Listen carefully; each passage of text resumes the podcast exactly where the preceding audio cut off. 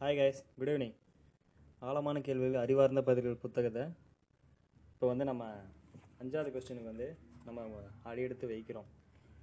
என்ன கொஸ்டின்னா போன இதில் சொன்ன மாதிரி தான் போன சீசனில் சொன்னோமா ஒரு கருந்துளைக்குள் உள்ளே என்ன இருக்கிறது அப்படின்னு சொல்லி பார்க்க போகிறோம் கருந்துளைன்னா ஒன்றும் இல்லை பிளாக் ஹோல்னு சொல்லுவார் பார்த்தீங்களா? முத மொதல் கண்டுபிடிச்சது பார்த்தீங்கன்னா ஸ்டீஃபன் ஹாக்கிங் தான் கண்டுபிடிச்சாருன்னு இப்போ வரைக்குமே எல்லோரும் சொல்கிறாங்க ஸோ அந்த பிளாக் ஹோல்னால் என்ன? அது எப்படி இருக்கும்? அந்த பிளாக் ஹோல் எங்கே இருக்குது பிளாக் ஹோல்குள்ளே போனால் நம்மளால் மறுபடியும் வர முடியுமா? அதில் அதுக்குள்ளே போனால் அதுக்குள்ளே ஏதாவது ஒரு பிரபஞ்சம் இருக்கா? ஒரு உலகம் இருக்கா? அப்படின்னு சொல்லி இந்த டாபிக் வந்து தொடங்கலாம். ரொம்ப இன்ட்ரெஸ்டிங்கான டாப்பிக்கு ஓகே நம்ம இதுக்குள்ள டாப்பிக்குள்ளே போயிடலாம். அதாவது அந்த காலத்துலேருந்து பார்த்திங்கன்னா அந்த கதையை விட உண்மைன்னு ஒரு உண்மை வந்து வினோதமானது என்ற ஒரு கூற்று வந்து பார்த்திங்கன்னா ரொம்ப நல்லாவே இருக்குது அந்த விஷயத்தில் பார்த்தீங்கன்னா உண்மையோ இல்லையோ அந்த கருந்துளையோட அந்த விஷயத்தில் வந்து அது வந்து முழுக்க முழுக்க அதாவது பிளாக் ஹோலோட விஷயத்தில் வந்து அது ரொம்ப ரொம்ப உண்மை தான் அந்த அறிவியல் புனைக்காத இந்த எழுத்தாளர்லாம் ஆத்தர்ஸ்லாம் இருக்காங்க பார்த்தீங்களா அதாவது ஃபிக்ஷன் நான் ஃபிக்ஷன் அந்த ஆத்தர்ஸ்லாம் பார்த்தீங்கன்னா அந்த வரம்பு மீறிய கற்பனைகளை எல்லாவற்றையும் விட அந்த கருந்துளைகள் வந்து அதிகம் வந்து வினோதமானதுன்னு சொல்கிறாரு ஆனால் அது அத்தனையும் பார்த்தீங்கன்னா உண்மை அதாவது உண்மையான ஒரு டேட்டாஸோட அடிப்படை தான் அது அமைஞ்சிருக்கு. இந்த கருந்துளையோட அந்த பற்றிய அந்த முதல் விவாதம் வந்து ஆயிரத்தி எழுநூற்றி எண்பத்தி மூணில் கேம்பிரிட்ஜ் யூனிவர்சிட்டியில் சேர்ந்த அந்த ஜான் மிச்சலால் வந்து தொடங்கி வைக்கிறார். அவருடைய அந்த விவாதம் பார்த்தீங்கன்னா எப்படி போயிருக்குன்னா ஒரு பீரங்கி குண்டை வந்து வானத்தில் மேல் நோக்கி வீசுகிற மாதிரி கற்பனை பண்ணிக்கலாம். ஒரே சமயத்தில் அதனோட வேகம் பார்த்தீங்கன்னா குறைஞ்சி அது மேலும் மேலும் பார்த்தீங்கன்னா போகாமல் கீழே விழுந்துடும் ஆனால் அதோட துவக்கம் அந்த வேகம் திசை பார்த்தீங்கன்னா ஸ்டார்டிங்கில் ஒரு ஃபோர்ஸ் இருக்கும் பார்த்தீங்களா? ஒரு குறிப்பிட்ட அந்த அளவை விட அதிகமாக இருந்ததுனால அது ஈர்ப்பு விசையால் அதை வந்து இழுத்து பிடிக்க முடியாது. அது வந்து தப்பித்து ஆஹ், சென்று எஸ்கேப் ஆகிடும் குறிப்பிட்ட அந்த வேகம் வந்து விடுபடு திசை விடுபடு திசை வேகம்னு சொல்கிறாங்க நம்ம பூமியை பொறுத்த வரைக்கும் பார்த்தீங்கன்னா இந்த விடுபடு திசை வேகம்னா ஒரு நோ ஒரு செகண்டுக்கு பதினோரு கிலோமீட்டர் தான். சூரியனை பொறுத்த வரைக்கும் அது வந்து ஒரு நொடிக்கு அறுநூற்றி பதினேழு கிலோமீட்டர் இந்த ரெண்டுமே ஒரு சாதாரண பீரங்கி குண்டோட அந்த வழக்கமான வேகத்தை விட ரொம்பவும் அதிகம். ஆனால் நொடிக்கு பார்த்தீங்கன்னா அதாவது செகண்டுக்கு மூணு லட்சம் கிலோமீட்டர் வேகத்தில் பயணிக்கிற அந்த ஒளியின் வேகத்தோடு கம்பேர் பண்ணால் இது ஒன்றுமே இல்லை. அதாவது ஒளி வந்து பார்த்தீங்கன்னா பூமியிலிருந்தும் அப்புறம் சூரியன்லேருந்தும் ரொம்பவும் ஈஸியாக விடுபட்டு சென்றுவிடும் அப்படின்னு சொல்கிறாங்க ஆனால் வந்து பிரபஞ்ச வழியில் பார்த்தீங்கன்னா நம்ம சூரியனை விட அதிகமும் பிரம்மாண்டமான நட்சத்திரங்கள் வந்து பல நிறைய வந்து இருக்குது அதனோட அந்த விடுபடு திசைவங்க பார்த்தீங்கன்னா ஒளியின் வேகத்தை விட ரொம்பவும் அதிகமாகவும் இருக்குன்னு அந்த மிச்சல் சயின்டிஸ்ட் வந்து சொல்கிறாரு நம்மளால் வந்து அதை வந்து பார்க்க முடியாது. ஏன்னா அது வந்து அவ அவற்றில் அந்த வே- அதுலேருந்து வெளிப்படுற அந்த ஒளியும் பார்த்தீங்கன்னா அது தம்முடைய ஈர்ப்பு விசை மூலமாக மறுபடியும் வந்து அந்த உட்கிரகித்து அதாவது தனக்குள்ளே வந்து உட்கிரகித்து கொள்ளும்னு சொல்கிறாரு மிச்சல் அதாவது சயின்டிஸ்ட் வந்து அவற்றை வந்து இருண்ட நட்சத்திரங்கள் அதாவது இருண்ட நட்சத்திரங்கள் என்று அழைத்தார். நம்ம வந்து இப்போது வந்து அதை வந்து கருந்துளைன்னு வந்து சொல்கிறோம் பிளாக் ஹோல்னு சொல்கிறோம் பிளாக் ஹோலை புரிஞ்சுக்கணுன்னா நம்ம வந்து ஈர்ப்பு விசை அதாவது கிராவிட்டி இதுலேருந்து ஸ்டார்ட் பண்ணணும். ஈர்ப்பு விசை என்னன்னா என்பது வந்து சயின்டிஸ்டனோட அந்த சார்பியல் கோட்பாடு வந்து எக்ஸ்பிளைன் பண்ணுது. அவர் வந்து அது சார்பியல் கோட்பாடு பார்த்தீங்கன்னா காலம் வெளி ஆகியவற்றோடு வந்து சேர்த்து ஈர்ப்பு விசை வந்து பற்றி பேசுது. காலமும் வெளியே நடந்து கொள்ள அந்த இது ஐஸ்டினோட அந்த சமன்பாடு என்று அந்த அழைக்கப்படுது சில சமன்பாடுகளால் அதாவது ஈக்குவேஷனால் சொல்யூஷன் வந்து காணப்படுகிறது. ஐன்ஸ்டோட அந்த இந்த இவற்றை அந்த ஆயிரத்தி தொள்ளாயிரத்தி பதினஞ்சில் சொல்கிறாரு அதாவது முன்வைக்கிறாரு இந்த சமன்பாடை. ஈர்ப்பு விசையானது பார்த்திங்கன்னா அந்த இயற்கையினோட ஆற்றல்லையே ரொம்பவும் பலவீனமான ஆற்றலை வந்து விளங்கின போதில் கூட மற்ற ஆற்றலோடு ஒப்பிடுங்களில் இது வந்து ரெண்டு முக்கியமான அனுகூலங்கள் வந்து இருக்குது. முதலாவது பார்த்திங்கன்னா இதனோட வீச்சு ரொம்பவும் நீண்ட தூரம் இருக்குது. பூமியிலேருந்து சுமார் பதினஞ்சு கோடி கிலோமீட்டரில் தூரத்தில் இருக்கிற ஒரு சூரியன் தன்னோட ஈர்ப்பு வேச ஆற்றலை பயன்படுத்தி பூமி வந்து தன்னை சுற்றி வந்து கொண்டிருக்கிறத உறுதி செய்யுது. சூரியன்லேருந்து பத்தாயிரம் ஒளியாண்டுகள் தொலைவில் இருக்கிற அந்த நட்சத்திர மண்டலம் தன்னோட ஈர்ப்பு வேச ஆற்றலை பயன்படுத்தி சூரியனை வந்து தன்னை சுற்றி கொண்டிருப்பதை வந்து உறுதி செய்யுது. ஈர்ப்பு விசை எப்போதுமே ஈர்க்கக்கூடியது என்பது அதன் இரண்டாவது அனுகூலம். எடுத்துக்காட்டாக மின்சக்தி வந்து ஈர்க்கலாம் அல்லது விளக்கலாம். இந்த இரண்டு அம்சங்களும் பார்த்தோன்னா இருப்பதனால தான் ஒரு மிகப்பெரிய நட்சத்திரம் இந்த ஈர்ப்பு விசையால் பிற ஆற்றல்களை வந்து ஆக்க ஆக்கிரமிக்க முடியும். இறுதியில் அது வந்து அந்த நட்சத்திரத்தோட அந்த உள்முறிவுக்கு வந்து பார்த்தீங்கன்னா வழிவகுக்கும். அந்த இந்த அம்சங்கள் பார்த்தோன்னா இவ்வளவு வெளிப்படையாக இருந்தும் இந்த மிகப்பெரிய நட்சத்திரங்கள் வந்து தம்முடைய அந்த தம்முடைய பிரம்மாண்டமான அந்த ஈர்ப்பு விசையின் காரணமாக இந்த உள்முகமாக அதாவது உள்ளுக்குள்ளே வந்து நொறுங்கிறோம் அப்படின்னு சொல்கிறாரு அதாவது இந்த மிகப்பெரிய நட்சத்திரம் வந்து தம்முடைய இந்த பிரம்மாண்டமான ஈர்ப்பு விசன் காரணமாக உள்முகமாக வந்து நொறுங்கிறோம் அப்படின்னு சொல்கிறது அதாவது உள்ளுக்குள்ளேயே அதை வந்து சுருங்கிறோம் அப்படின்னு சொல்கிறதா அந்த அந்த நிகழும் போதும் பார்த்தீங்கன்னா அது வந்து அதை விட்டு சொல்கிற அந்த மிச்சங்கள் பார்த்தீங்கன்னா எப்படி நடந்து கொள்ளணும்னா என்பதை அறிந்து கொள்வதற்கு தான் சயின்டிஸ்ட்டுங்களாம் அந்த ரொம்ப காலமாக பிடிச்சிருக்கு. அதுக்கு வந்து கண்டுபிடிக்கிறதுக்கு எங்களுக்கு ரொம்ப காலம் ஆயிருக்கு. பருப்பொருட்களை ஒரு குறிப்பிட்ட அளவுக்கு மேலே சுருக்க முடியாது என்பதால் தான் நட்சத்திரங்கள் வந்து தம்முடைய அந்த சொந்த ஈர்ப்பு விசனை அதாவது ஓன் கிராவிட்டி மூலமாக அழுத்தத்தால் இந்த உள்முகமாக நொறுங்க வாய்ப்பு இல்லை என்று ஆயிரத்தி தொள்ளாயிரத்தி முப்பது ஐன்ஸ்டீன் வந்து ஒரு கட்டுரையில் வந்து குறிப்பிட்டிருக்கிறாரு. ஐன்ஸ்டீனோட இந்த யோசனையோடு பார்த்தீங்கன்னா பெரும்பாலான அந்த சயின்டிஸ்ட்டுங்களாம் ஒத்து அதாவது அவங்க கூட ஒத்து போயிடுறாங்க. அமெரிக்கா சயின்டிஸ்ட்லாம் ஜான் வீலர் மட்டும்தான் இதுக்கு வந்து ஒரே ஒரு விதிவிலக்காக சொல்கிறாரு பல வழிகளில் வந்து கருந்துளி அதாவது பிளாக் ஹோல் பார்த்தீங்கன்னா கதா கதையினோட கதாநாயகா அவர் வந்து இருந்திருக்கிறாரு. ஆயிரத்தி தொள்ளாயிரத்தி ஐம்பதில் பார்த்தீங்கன்னா ஆயிரத்தி தொள்ளாயிரத்தி அறுபதுகள்லையும் அவர் வந்து மேற்கொண்ட அந்த ஆய்வுகளை வந்து அதாவது ரிசர்ச் பார்த்தீங்கன்னா தொடர்ந்து பெரும்பாலான நட்சத்திரங்கள்லாம் பார்த்தீங்கன்னா இந்த இறுதியில் உள்முகமாக வந்து சுருங்கிருது அதாவது நொறுங்கிருது என்று அவர் வந்து அழுத்தமாக ஒரு ஆழமான ஒரு விஷயத்தை வந்து முன்வைக்கிறார். கோட்பாட்டு ரீதியாக பார்த்தீங்கன்னா இது இயற்பியல் அதாவது ஃபிசிக்ஸ் பார்த்தீங்கன்னா இது வந்து விடுத்த சவால்களை பற்றியும் அவர் வந்து ஆரா ஆராயிறாரு. அப்படி அந்த உள்முகமாக நொறுங்கிய நட்சத்திரங்களும் என்னவா இருக்கும்? அவற்றோட அந்த பல குணாம்சங்கள் அதாவது அதோட கேரக்டர்ஸ் அவர் வந்து முன்கூட்டியே வந்து கணிச்சிருக்காரு கெஸ் பண்ணியிருக்காரு. அதாவது அந்த பிளாக் ஹோலோட அந்த குணாம்சங்களை பார்த்தீங்கன்னா அவர் வந்து கணிச்சிருக்காரு. பல்லாயிரக்கணக்கான அந்த வருட ஆயுட்காலத்தை பார்த்தீங்கன்னா அதாவது அதோட லைஃப் பார்த்தீங்கன்னா கொண்ட நட்சத்திரங்கள் எல்லாம் தம்முடைய அந்த ஆயுட்காலம் முழுவதும் தம்முடைய அந்த சொந்த ஈர்ப்பு விசை ஆற்றலால் நொறுங்கி விடாமல் அதாவது சுருங்காமல் இருப்பதுக்கு காரணம் வந்து அந்த ஹைட்ரஜன் வாயுவை வந்து ஈலியமாக மாற்றுற அந்த அணுப்பிளவு நடவடிக்கையோட அந்த வெப்பம் வந்து அழுத்தம் எதிர்வினை புரிவது தான் அதுக்கு காரணம். இறுதியில் ஒரு நாள் பார்த்தீங்கன்னா அந்த லாஸ்ட்டாக ஒரு நாள் அந்த அணுப்பிளவுக்கான அந்த எரிபொருள் ஃபியூல் வந்து காலியாகும். அப்போது பார்த்தீங்கன்னா அந்த நட்சத்திரம் வந்து சுருங்கும். சில சமயங்களில் பார்த்தீங்கன்னா அந்த நட்சத்திரம் வந்து ஒரு குள்ள வெள்ளை நட்சத்திரமாக மாறி தன்னைத்தானே வந்து பாத் பாதுகாத்துக்கும்.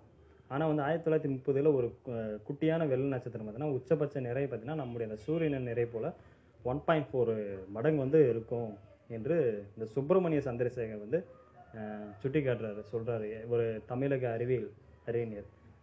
வெறும் நியூட்ரான் நியூட்ரான்களை மட்டுமே கொண்டிருக்கிற ஒரு நட்சத்திரம். இதே அளவு நிறைய கொண்டிருக்கிற என்று ரஷ்ய இயற்பியல் அறிஞரான லெவ் லேண்டன் வந்து கணக்கிட்டு சொல்கிறாரு இந்த குட்டி நட்சத்திரம் பார்த்தீங்கன்னா அல்லது அந்த நியூட்ரானோட நட்சத்திரங்களோட விட அதிகமான அந்த நிறை அதாவது எடை கொண்ட நட்சத்திரங்களோட அந்த எரிபொருட்கள் அதாவது ஃபியூல்ஸ் பார்த்தீங்கன்னா எரிந்து காளியானோட காலியானோட அதுக்கு வந்து என்ன ஆகும் அதுக்கப்புறம் அது வந்து அதோட ஸ்டேட்டஸ் என்ன? பின்னால் அது அணுகுண்டை கண்டுபிடித்ததால பிரபலமடைந்த ராபர்ட் ஓபன்ஹைமர் வந்து இப்பிரச்சனையை வந்து கண்டுபிடிக்கிறாரு ஆராயிறாரு. ஆயிரத்தி தொள்ளாயிரத்தி முப்பத்தி அவர் மேலும் வந்து இரண்டு சயின்டிஸ்டோடு சேர்ந்து அந்த நட்சத்திரங்களை வந்து அழுத்தத்தால் வந்து தாங்கி பிடிக்க முடியாது என்று தெரிவிக்கிறாரு. எல்லையற்ற அந்த அழுத்தம் வந்து நேர்ந்த ஒரு ஒற்றை அதாவது ஒரு பாயிண்டில் அந்த நட்சத்திரம் வந்து சுருங்கிரும். வெளிக்காலம் அது பொதுவாக சமமானது தட்டையானது ஒற்றை புள்ளியில் வந்து அது நொறுங்கிரும். இதெல்லாம் மாதிரியான ஒரு கெஸ்ஸிங் அதாவது அனுமானங்களோட அடிப்படையிலே இந்த பிரபஞ்சத்தோட அந்த வெளி குறித்த தம்முடைய அந்த அனைத்து கோட்பாடுகள் பார்த்தீங்கன்னா உருவாக்கப்பட்டிருக்கு. பின்ன வந்து ரெண்டாம் உலக போர் இந்த வந்திருக்கு. அவங்கள வந்து குறுக்கிடுது ராபர்ட் ஹோபன்ஹைமர் வந்து உட்பட அந்த பல சயின்டிஸ்ட்லாம் அணுக்கரு அறிவியல் பக்கம் வந்து தங்களோட கவனத்தை வந்து திருப்பிட்டாங்க. ஈர்ப்பு வயசுனால எப்போ நொறுங்குதில் அவர்கள் வந்து மறந்துட்டாங்க. குவாசார் எனும் அந்த விண்பொருள் கண்டுபிடிக்கப்பட்ட பிறகு தான் இதன் பக்கம் வந்து பார்த்திங்கன்னா மீண்டும் வந்து ஆராய்ச்சி பண்ண ஆரம்பிக்கிறாங்க. Three C two seven three என்ற அந்த பெயரிடப்பட்ட முதல் குவாசார் ஆயிரத்தி தொள்ளாயிரத்தி அறுபத்தி மூணாம் ஆண்டு கண்டுபிடிக்கப்பட்டது. அதை வந்து தொடர்ந்து பார்த்தீங்கன்னா பல குவாசார்கள் வந்து கண்டுபிடிக்கிறாங்க. அது வந்து பூமியிலேருந்து ரொம்ப லாங் இருக்கிற போதும் கூட அது வந்து பிரகாசமாக இருந்தது. அதை வந்து ரிலீஸ் பண்ணி ஆற்றலுக்கு வந்து அணுப்பிழிவு காரணமாக இருக்க முடியாது என்று கண்டுபிடிக்கப்பட்டது. ஏன்னா அது அது வந்து தம்முடைய மொத்த நிறையில் ஒரு சிறு பங்கை தான் அதாவது ஒரு சின்ன பகுதியை தான் வெறும் ஆற்றலாக வந்து விடுவிச்சிட்டு இருக்கு அதனால தான் உள்முகமாக நிகழ்ந்த ஒரு நொறுங்குதல்கள் விடுவித்த அந்த ஈர்ப்பு விசை ஆற்றல் தான் இது அதுக்கு வந்து காரணமாக இருக்கணும் என்று அந்த முடிவு செய்கிறாங்க நட்சத்திரங்கள் வந்து பார்த்தீங்கன்னா உள்முகமாக நொறுங்குவது மீண்டும் வந்து கண்டுபிடிக்கிறாங்க. அது வந்து நிகழும்போது பார்த்தீங்கன்னா அவற்றோட அந்த ஈர்ப்பு விசை கிராவிடேஷன் வந்து அதை வந்து சுற்றியுள்ள அனைத்து பொருட்களையும் பார்த்தீங்கன்னா அப்சர்வ் பண்ணுது. கவர்ந்து இழுக்கிறதுன்னு சொல்கிறாங்க சமமான கோல வடிவில் இருக்கிற ஒரு நட்சத்திரம் ஒரு ஒரு பாயிண்ட் ஆஃப் வியூவில் சுருங்குறது என்பது என்னன்னா ரொம்பவும் தெளிவானதான் ஒரு நட்சத்திரம் ஈக்குவலாக ஈக்குவலாக இல்லாமல் சமமின்றியும் கோல வடிவில் இல்லாமலும் இருந்தால் எப்படி இருக்கும்? அது வந்து உள்முகமாக நொறுங்கும்போது ஒரு ஒரு பாயிண்ட் ஆஃப் வியூவில் ஒரு பாயிண்டில் போய் முடியுமா? ஆயிரத்தி தொள்ளாயிரத்தி அறுபத்தஞ்சில் அந்த ரோஜர் பென்ட்ரோஸ் இந்த இது தொடர்பாக வந்து பார்த்தீங்கன்னா ஒரு கட்டுரையை வந்து வெளியிடுறாரு. அத்தகைய அந்த நட்சத்திரங்கள் வந்து ஒற்றை புள்ளியில் தான் முடியும் என்று அதில் வந்து அவர் வந்து குறிப்பிடுறாரு. இங்கே கவர்ந்தெழுப்பது ஈர்ப்பு விசைதான் என்ற ஒற்றை உண்மையை கொண்ட அவர் அதை வந்து முன்னாடி வைக்கிறாரு.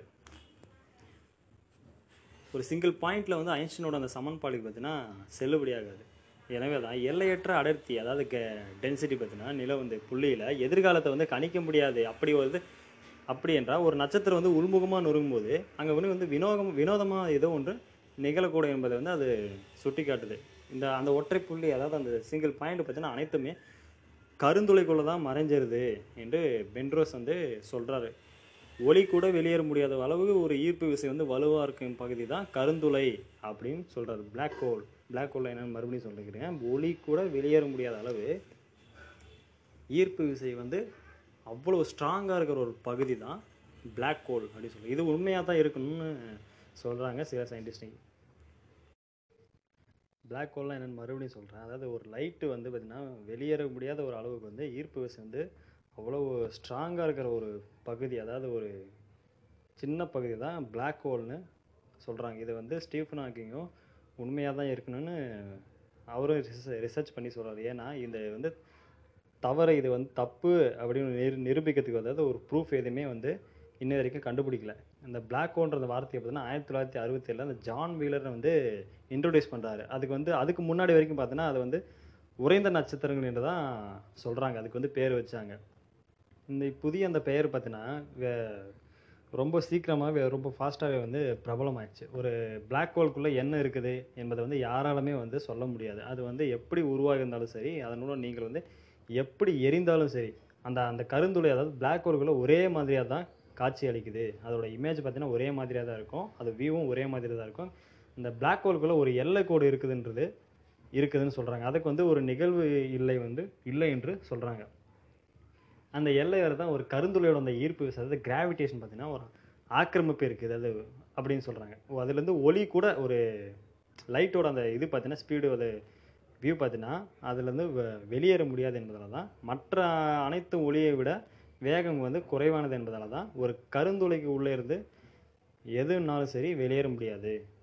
வெளியிலிருந்து எந்த எல்லையும் நீங்கள் தாண்டினால் கூட அந்த கரு அந்த பிளாக் ஹோலுக்குள்ளே விழுந்துருவீங்க. அப்படின்னு சொல்லி ஒரு கட்டுமரத்தில் நயாகர நீர்வீழ்ச்சியை வந்து நீங்கள் தாண்டி குதிப்பது போன்ற ஒரு இமேஜின் பண்ணி பாருங்கள் ஸோ அந்த மாதிரி தான் இதுவும். நீர்வீழ்ச்சி விழும் இந்த இடத்திற்கு பார்த்தீங்கன்னா ஒரு முன்பாக வேண்டும்னா நீங்கள் வந்து துடுப்பு போட்டு தப்பிச்சுக்கலாம். நீர்வீழ்ச்சி இந்த விழுற இடத்த வந்து நீங்கள் வந்து அடைஞ்சிட்டிங்கன்னா உங்களை உங்கள் கதி வந்து அதோ கதி தான். அந்த டைமில் உங்களால் வந்து பின்னாடியும் திரும்பி போக முடியாது. நீங்கள் வந்து அந்த நீர்வீழ்ச்சியை வந்து நெருங்க நெருங்க அதோட அந்த இழுப்பு வேகம் அதாவது ஒரு கிராவிட்டி வந்துங்கன்னா உங்களை அது ரொம்பவே ஸ்பீடாக இருக்கும். அவ்வளோ ஃபாஸ்ட்டாக இருக்கும். உங்களுடைய அந்த கட்டுமரத்தோட அந்த முன்பகுதி பார்த்தீங்கன்னா அதனோட அந்த பின்பகுதியை விட அதிகமான வேகத்தில் வந்து இழுக்கும். படு பயங்கரமான வேகத்தோட அந்த காரணமாக தான் கட்டுமரம் வந்து ரெண்டாக உடையிறது கூட அங்கே வாய்ப்பு இருக்குது அந்த அபாயமும் அங்கே இருக்குது. கருந்துகளோட அந்த விஷயத்துலையும் பிளாக் ஹோலோட விஷயத்துலையும் பார்த்தீங்கன்னா அதே தான் அந்த கான்செப்ட் தான் அங்கேயும் நடக்குது. நீங்கள் வந்து ஒரு பிளாக் ஹோல்குள்ளே விழும்போது பார்த்தீங்கன்னா உங்களோட கால் வந்து கீழே இருந்தால் கூட அதோட அந்த ஈர்ப்பு விசை வந்து உங்களோட தலையை விட காலை வந்து அதிக வேகத்தில் இழுக்கும். அதனால தான் நீங்கள் நீல வாக்கில் இழுக்கப்படுகிறது பக்கவாட்டில் ஒடுக்கப்படுவது அந்த பிளாக் ஹோலோட நிறை வந்து பார்த்திங்கன்னா நம்முடைய சூரியனோட நிறையை விட ஒரு சில மடங்கு அதிகமாக இருக்கிறது.